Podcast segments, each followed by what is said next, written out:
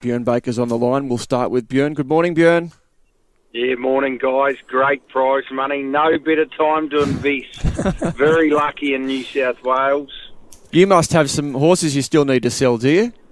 BjornBakerRacing.com.au. Geez, you're I good. repeat it? You're very good. no, there's, uh, no, it's, uh, uh, we're very lucky. Realistically, um, I've been here 12 years now. The money just keeps going going up, but I think as Ray touched, it does get more competitive. There's good, strong fields at the moment. There's no easy ones. You got 12 runners across Randwick and then six up at Newcastle. One horse I wanted to ask about, Bjorn, I'll start first. Baby Rider in race eight for Ash Morgan. He's first up from an eight month break. You gave him one run at Goulburn during the spring. I actually liked him that day, and then you spelled him. What was his setback, and how's he come back this time in? Yeah, yeah, he's had probably the strangest thing I've ever heard of. He had um, a fungal infection that he probably possibly brought over from Europe. So it's something that my vet, um, very few vets had actually seen. So um, he seems to have recovered okay, and he's trialled well. I think he's going to be a lot better once he gets over ground. But he was a well-performed horse in Europe, so um, hopefully he can get back to that level. Yeah, good morning, Bjorn. You were talking about Baby Rider, who is a Group 2 winner in France, and he was considered good enough to run in the French Derby and the Arc in 2021. So obviously he's got plenty of natural ability, but more of a staying type, Bjorn? Yeah, I think so. I think, and as much as anything, it's just about probably getting a, a run in his legs, getting him underway, and and then maybe we can look at some spring or late spring targets as well. So there's a couple mm. possibly good options from there. So if he can sort of settle midfield today and finish off, I'll be thrilled. Well, the good news is Lady of Luxury has got a run, I think, in the Civic Stakes along with Frosty Rocks. You've got three in the feature. Lady of Luxury was a bit of an upset winner last uh, start at Randwick the day you trained five winners, but you thought she'd run well that day. How has she trained on since that win?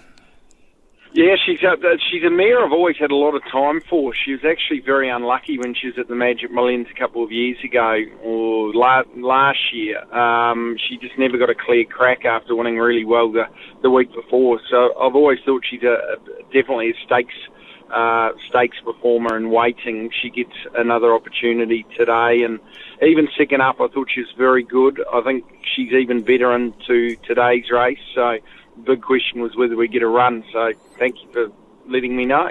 No, no worry. What, what about Frosty Rocks? He trial well going into his first up run at a Group Two in Brisbane, and fair to say he was disappointing that day. Um, where, where's Frosty Rocks at for the Civic Stakes, Bjorn? Um, I can't hear you too well, Ray, but I think he um, he had a long time off. He actually had an injury as well, so I think first up he probably needed it. He's definitely fitted today. I think he's probably still half a run away, but we'll we'll um, roll along with him. That's his normal style. He likes to get out in front. Uh, we won't change anything, and I think he'll be there for a lot longer than he was last time, which was a really strong race. So um, yeah, I'm looking forward to today with Frosty Rocks and he's a horse that long term we're probably looking to get him back to the Magic Millions early next year.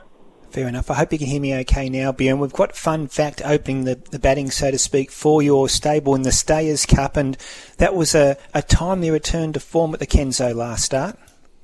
Yeah, it was. He, um, I thought he would run a pretty good race that day, and just the two prior runs were just way too short for him. And um, he, his best win was in the St Leger, uh, albeit a couple of years ago uh, over the same track and distance, 2600. So um, he's definitely capable on his day, and if he can sort of jump back to his best, he, he's not out of it. So I think he, he he probably will be a little bit better for the run under his belt a week and a half ago too. Yep, fair enough. In race four, you've scratched a more victorious. Still have Hollywood Hero and Flying Shelley, who was good last start. Both are at double figure odds. Um, each way chances. Yeah, I think Hollywood Hero, he's a horse that I've had a lot of time for. His last run was in the Ram Guineas, and I thought he could run a bold race that day. Didn't quite work out, but his work on Tuesday was very good. And Flying Shelley, well, she won last time and, and she got the job done. But since then, I do think she's improved. She also galloped really well on Tuesday. It was the best work she's done. She's going to have to really improve off her last win, though, no doubt, to be competitive today. But from a good gate, she's not out of it. Hollywood Hero's definitely on top of the two. And Cinctorian Race 5 comes out of the, the midweeks, the flashing steel form lines through Canterbury, and that's holding up and drawn perfectly. Amy McLucas to ride takes three off. Yeah, Cinquettore, he, um, he, I think the mile will really suit at Randwick today.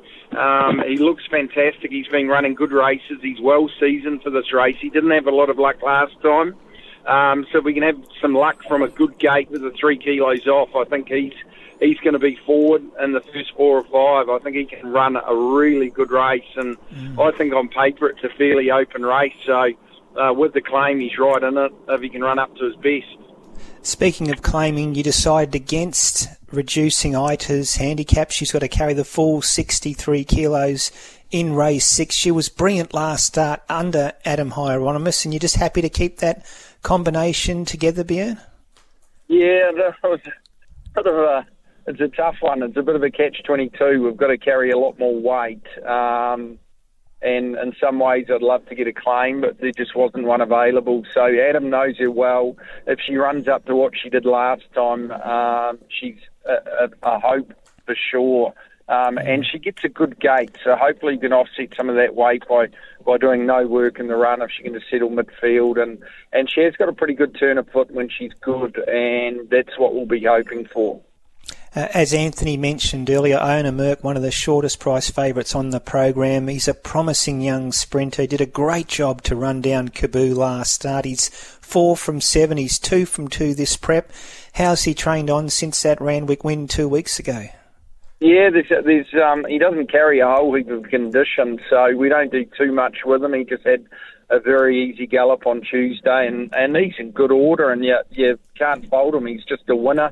Um, he's got a great racing style. He's able to u- utilise his early speed and put himself there and, and travel nicely. So I, I don't think he's a tough horse to ride. Um, we get three kilos off, so that, that should bring him into it as well. Um, but no, he's, a, he's just a horse that uh, keeps delivering. So he's a great horse to have in for, for Derby and I, and they just keep finding them as well. They do. Does he go deep into winter if he wins again today, Iona Merck? Yeah, who knows? I was possibly even if he won today and he could get up in the in the ratings, but we wouldn't rule out even a maybe a crack at a race like the Ramornie. But right. um, we've got to get through today and just see what happens and and um, uh, there's plenty of options for him going forward. So we'll just take it one race at a time and go from there. Fair enough. And in the last, Bjorn Battleton, he's fourth up. Really good signs from him last start. That day you trained the five. You almost got six in the last. He was a very close third um, in that race won by Pesquero. He's he's ready to win, is he? Yeah, he loomed up that day, and mm. I hmm. thought just for a fleeting moment. Um, but he's got a good gate today. He's always promised a lot. Now's the time to deliver, but he should be able to get a good run, um, probably just in front of midfield. And uh, I think uh, the key is he's drawn well, as have probably a lot of my chances today. So that definitely gives you a little bit of confidence. So um, he can. He's definitely got the ability, and it's just a matter of getting the right run. Five winners two weeks ago, Anthony. Could lightning strike twice for the Bjorn Baker stable this afternoon? Uh, I'll be happy with one. Always happy. A winner a day keeps exactly. the bank manager away. That's my motto. So, uh, no, it'll be good to be out there. Looking forward to today. Terrific. Thanks for joining us, Bjorn. Best of luck this afternoon. Thanks, guys.